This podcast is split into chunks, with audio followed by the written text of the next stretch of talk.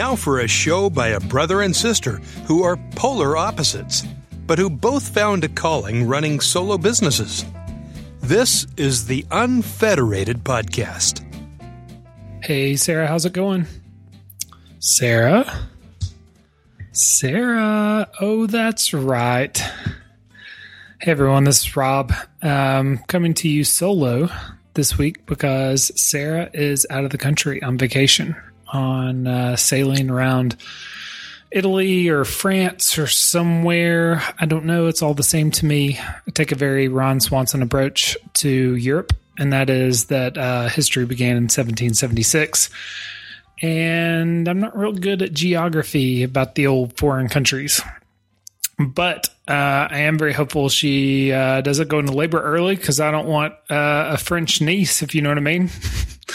Uh, but uh, I thought I would jump in with in her absence uh, with a little tidbit that I think about a lot that I think might be helpful um, to our group uh, as far as both folks that are considering taking the plunge into the unfederated life and maybe those who are already there. Um, I forget where I heard this. Uh, it's not my own uh, my own thoughts, uh, and I wish I could think of where I learned it because I would give them credit, but uh, maybe it's more common than I think. But I learned a number of years ago this framework for how to kind of diagnose your uh, unhappiness in traditional employment. And it's something I came back to time and time again when I was at Jobby Jobs and was unhappy with them and just in a funk, and I couldn't quite figure out why. Um, I, it's kind of a framework for thinking about that. I, I, suspect that it's kind of something that you could use to diagnose just about any HR issue in some form or fashion. Um, and so, if you are kind of in that position where you're unhappy and you're listening to the show because you're wondering if you should take that uh, next dive into the unfederated life, um, maybe this is helpful to you. Uh, if you've already taken the plunge and you want uh, kind of a, a, litmus test for measuring when things are out of balance, I think this would also be helpful to you. So, um, in Sarah's absence, take a moment. We'll dive into this. It'll be a shorter than normal episode, I promise you, because I can only talk to myself for so long. And uh, hopefully, we'll um, uh, pass along something that uh, that you can use to help kind of serve you well in this journey. Okay, so um, the framework is uh, it has three components. Uh, it has the component of responsibility, it has the component of authority, and it has the component of compensation. And the thinking is in a healthy environment, a healthy career, um, as one of those metrics uh, components grows uh, or or declines, you know, fluctuates, all three would. They would all grow and and decline in unison. And it's likely that if you have been in a bad spot before in a traditional employment or are currently there, that what is happening is you have some sort of significant imbalance in how um, and how those three components fall. So um, we'll just we'll use some examples, right? Uh, for me, the most common one that I found uh, was when I had been given more responsibility than I had been given authority, and I think the the difference in those two is significant. A responsibility or a task that you are uh, in charge of completing. Um, authority would then be the ability to actually complete those, complete those well, complete those how you would want to complete them if you were if you were responsible for them. Um, and I often found in some of my stops along the way that that was the most common, you know, for me, that was the most common imbalance I found myself in. And so if you're in this position, if you find yourself um, with more responsibility than you have authority, you probably feel really restrained. Um, you probably kind of feel like you're you're uh, you know got a hand tied behind your back trying to do your job. Uh, I think oftentimes kind of the micromanagement or micromanager um, you know terms come about in this situation because maybe you've got someone that has you know tasked you with certain responsibilities but has not delegated the the authority to you to actually uh, do them so uh, the byproduct of that is it often kind of increases admin work or busy work in the form of like check-in meetings um, kind of you know erroneous reporting all of a sudden you have to do all of these other tasks so that you can do the thing you're responsible for, but you can keep whoever is holding the authority hostage in the know. So, um, you know, you go out, you do a little thing, you have to run back and you have to report on it. You run out, do a little thing, you have to run back and report on it.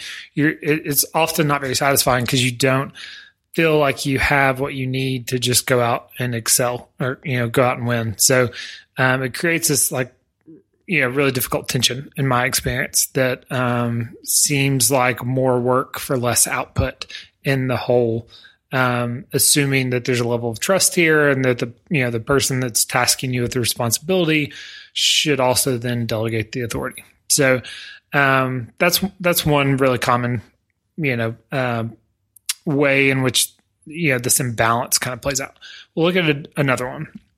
If you've been given authority but you don't have responsibility, that's certainly an easier situation to be in. Certainly, I think from my experience, a lot less common, uh, but it still leads to unhappy employment often. Um, I think folks in that situation either kind of get bored um, because they've probably had the responsibility to match the authority at some point in time. Otherwise, why would they have the authority? Um, and and the responsibility has decreased. Maybe they've they've hired or outsourced some of it, um, and so they now kind of get stagnant or bored. Um, or it's someone that turns into like a little bit of a maniac, like uh, where they they start looking for battles to fight. You start looking uh, everything's running smoothly, but you're going around kicking rocks over, just trying to find uh, some new form of responsibility to kind of justify your um, your position or entertain yourself, even maybe if I'm you know um, kind of kind of labeling something. Um, so you know if you've ever had a boss that uh, has made kind of is notorious for making mountains out of molehills um, I think that's a good example of of someone that maybe has more authority than they have responsibility, and maybe they've delegated all their tasks and are now bored and need to go find uh, a better use of that. And so, uh, if it's the owner of the company, you know, it's your expectations for that changing are are probably you just hope things get busy, I guess, right? Or somebody quits, which is probably not a problem if your boss is going around looking for fights. Um, but it's probably not going to resolve itself, right? Um, and I think that's common in small business. If you've worked in small business, if it's uh, kind of a big corporation, you know, maybe things will shift around, or maybe it's someone that has, um, you know, freed up enough capacity that they can go on and take a, a larger project, and it's a short term thing. But um, yeah, it's it's challenging, right? It's it's still an imperfect um, situation to be in. Uh, the la- last kind of common example I'll look at, and and this is uh, sounds silly, right? But what happens? We haven't really talked about the compensation side of things much. So um, certainly, it's you know probably the most common example of this is when your authority and responsibility um, are high and your compensation is low, right? Uh, an adage I've heard before is that people don't make too much or too little money for very long. And I really like that because if they're making too much, they'll get canned, right? They're, if the value's not there and they're just making too much, then that's not gonna that's not sustainable. Uh, if they're making too little, um, they're probably gonna leave and go find someone that's willing to pay them their worth, right? So that's yeah, that's certainly a, a very common and familiar situation. But I think the inverse of that is also true. I think if you are someone that is getting paid for way you know way too much for your level of either authority or responsibility. Uh, you know, it seems like a good problem to have, and probably in the short term it is. But I think that person's going to get bored. You know, I think initially he or she is is like, "Oh, this is great! Like, how cush is this?" But after a while, you you maybe start to get a little paranoid that you know your your days are numbered in this role, and that someone's going to find out that you you know truly have nothing to do. You just get paid a lot. Um, or you just at the very least kind of get complacent and and at some point you think gosh you know i'm making this much money i want to be you know some big shot c-suite kind of person you know i want to be uh, i want i want more uh, challenge in my career. And so you get bored and you start looking for somewhere else to go and and kind of new new challenges. And so um, in any of these situations I, think that imbalance starts to manifest itself in a dozen different ways. But um, but when I've managed people before, and people have come to me and said like, "Hey, like here's here are problems. Here like you know HR kind of you know human interaction kind of problems." I, I can almost always diagnose and look you know diagnose the situation as being some level of imbalance of these three uh, components. And so sometimes it's helpful. Sometimes that allows me to correct the imbalance by identifying it. And and it's an easy way to say oh, okay well you just need some additional authority or you just need some additional responsibility or um, let's talk about your compensation for this new work you're doing. And it starts to right the ship a bit. Um, but you know sometimes you're in a situation where you ironically enough, don't have the authority needed to correct the situation. And so you've got to, you know, you're leading a team and your whole team is subject to the same tension of some sort of imbalance uh, of these components. And it's, uh, it's not ideal. You know, um, that's one of those situations that truly is a tension. And sometimes just calling it that allows you to feel more comfortable uh, allows you to breathe a little a little easier. Um, and then sometimes it just wears on you. You know, time and time again, like the ebbs and flows of the work world. You'll you'll keep hitting your head on this you know invisible ceiling of of um, restraint, and then you know at some point you you feel like it needs correcting, right? And so um, maybe that for you means venturing into the unfeder- unfederated world, maybe it means finding a new, you know, traditional job, right? Um, I have probably talked more people out of freelance than I've talked them into it. Um, because I think it takes a certain kind of personality to uh, be successful doing freelance. And so, if you're the kind of person that sees these components and says, "Hey, like I want more responsibility, I want more authority," like I'm I'm willing to go all the way on those, so long as the compensation is there. Well, then you know maybe maybe the unfederated life is for you.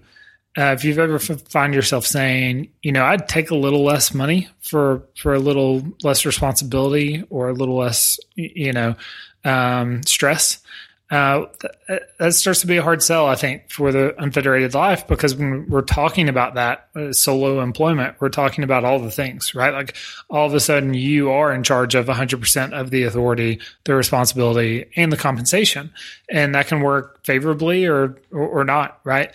And so if you're someone that's, you know, likes, likes hitting the, the clock on the way out at Friday at five, um, and would be willing to ha- make a little less money for for that kind of life, which is totally reasonable, um, then you know it, it's hard for me to suggest you you kind of jump in with both feet into this world where your your you know life uh, peace of mind uh, is at at odds with the success of your business, right? And and maybe after you get a you know a successful business up and going, you can start to have a little bit more freedom into that. But I think it's in seasons. Some seasons you know, you may lose a client, you may be back to hustling and, and doing the, um, the heavy lifting to get back to that place of comfort, but it's not always there. So, um, you know, if, if you're looking for some sort of balance between your job and, and the rest of your life, I think it can be found in freelancing. But I think if that's your, you know, if your primary objective is to have a little less responsibility, then it's, it's hard for me to suggest you, you dive in head first into the freelance stuff. Um, for me, I, I I tried like every option I could besides freelancing first, Like, like for years went by, lots of jobs, lots of, you know, approaches to lots of different things. And, and ultimately I found that this was the only thing that really was satisfying me. I, I kind of kept hitting some of these ceilings along the way. And ultimately I just wanted control and I would be willing to do the extra work that's required to, to kind of own my own destiny. Right. You know? Um, and that's fine. Um, but, um, and maybe, and maybe if you're like me and you kind of keep hitting that, that, you know, hurdle, then, then maybe the unfederated life is for you, right? Like maybe this framework is a good litmus, litmus test for you to say, okay, I'm, I'm fine with these things so long as the compensation's there, or I would love more responsibility so long as I have the authority to execute on it. And I want to prove to myself that I can do those things well.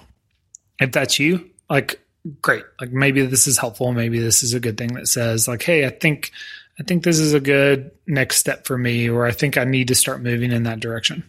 And if so, great. So, um, anyways, I wanted to unpack this concept. Uh, it's something I've talked to with Sarah uh, a lot over the years. It's not quite a full show. And since uh, we don't quite have our full uh, suite of hosts this week, I thought it would be a good time to connect those dots and share this concept, hopefully, something that's helpful to you in your journey. And I also wanted to throw out one more thing before we leave, and that is uh, stay tuned for the next month of shows. Um, all the August shows, there'll be four of them. We're going to be doing giveaways. Uh, we've partnered with. Um, a fairly well-known software company uh, that Sarah and I both use their products, and we're going to be doing some pretty cool giveaways uh, for the next couple weeks. So uh, I think that uh, the listeners of the show would have a lot to benefit from uh, from the giveaways and from some of the promotional activities around that. Um, but I also think we've got some really great content from the shows too. So um, if you've made it this far in the solo episode, uh, stick it out for four more weeks, and hopefully you can uh, uh, benefit from either one of the promotions or one of the giveaways for the software. more details on that next week. But anyways, um, thank you. Uh, thank you for uh, indulging me on this mini episode. And I can't wait to be back uh, with Sarah and with you guys next week in full effect. Have a good week. You can find show notes from this episode at unfederated.studio. And if this podcast has helped you in your journey, say thanks by rating and reviewing the show in Apple Podcasts.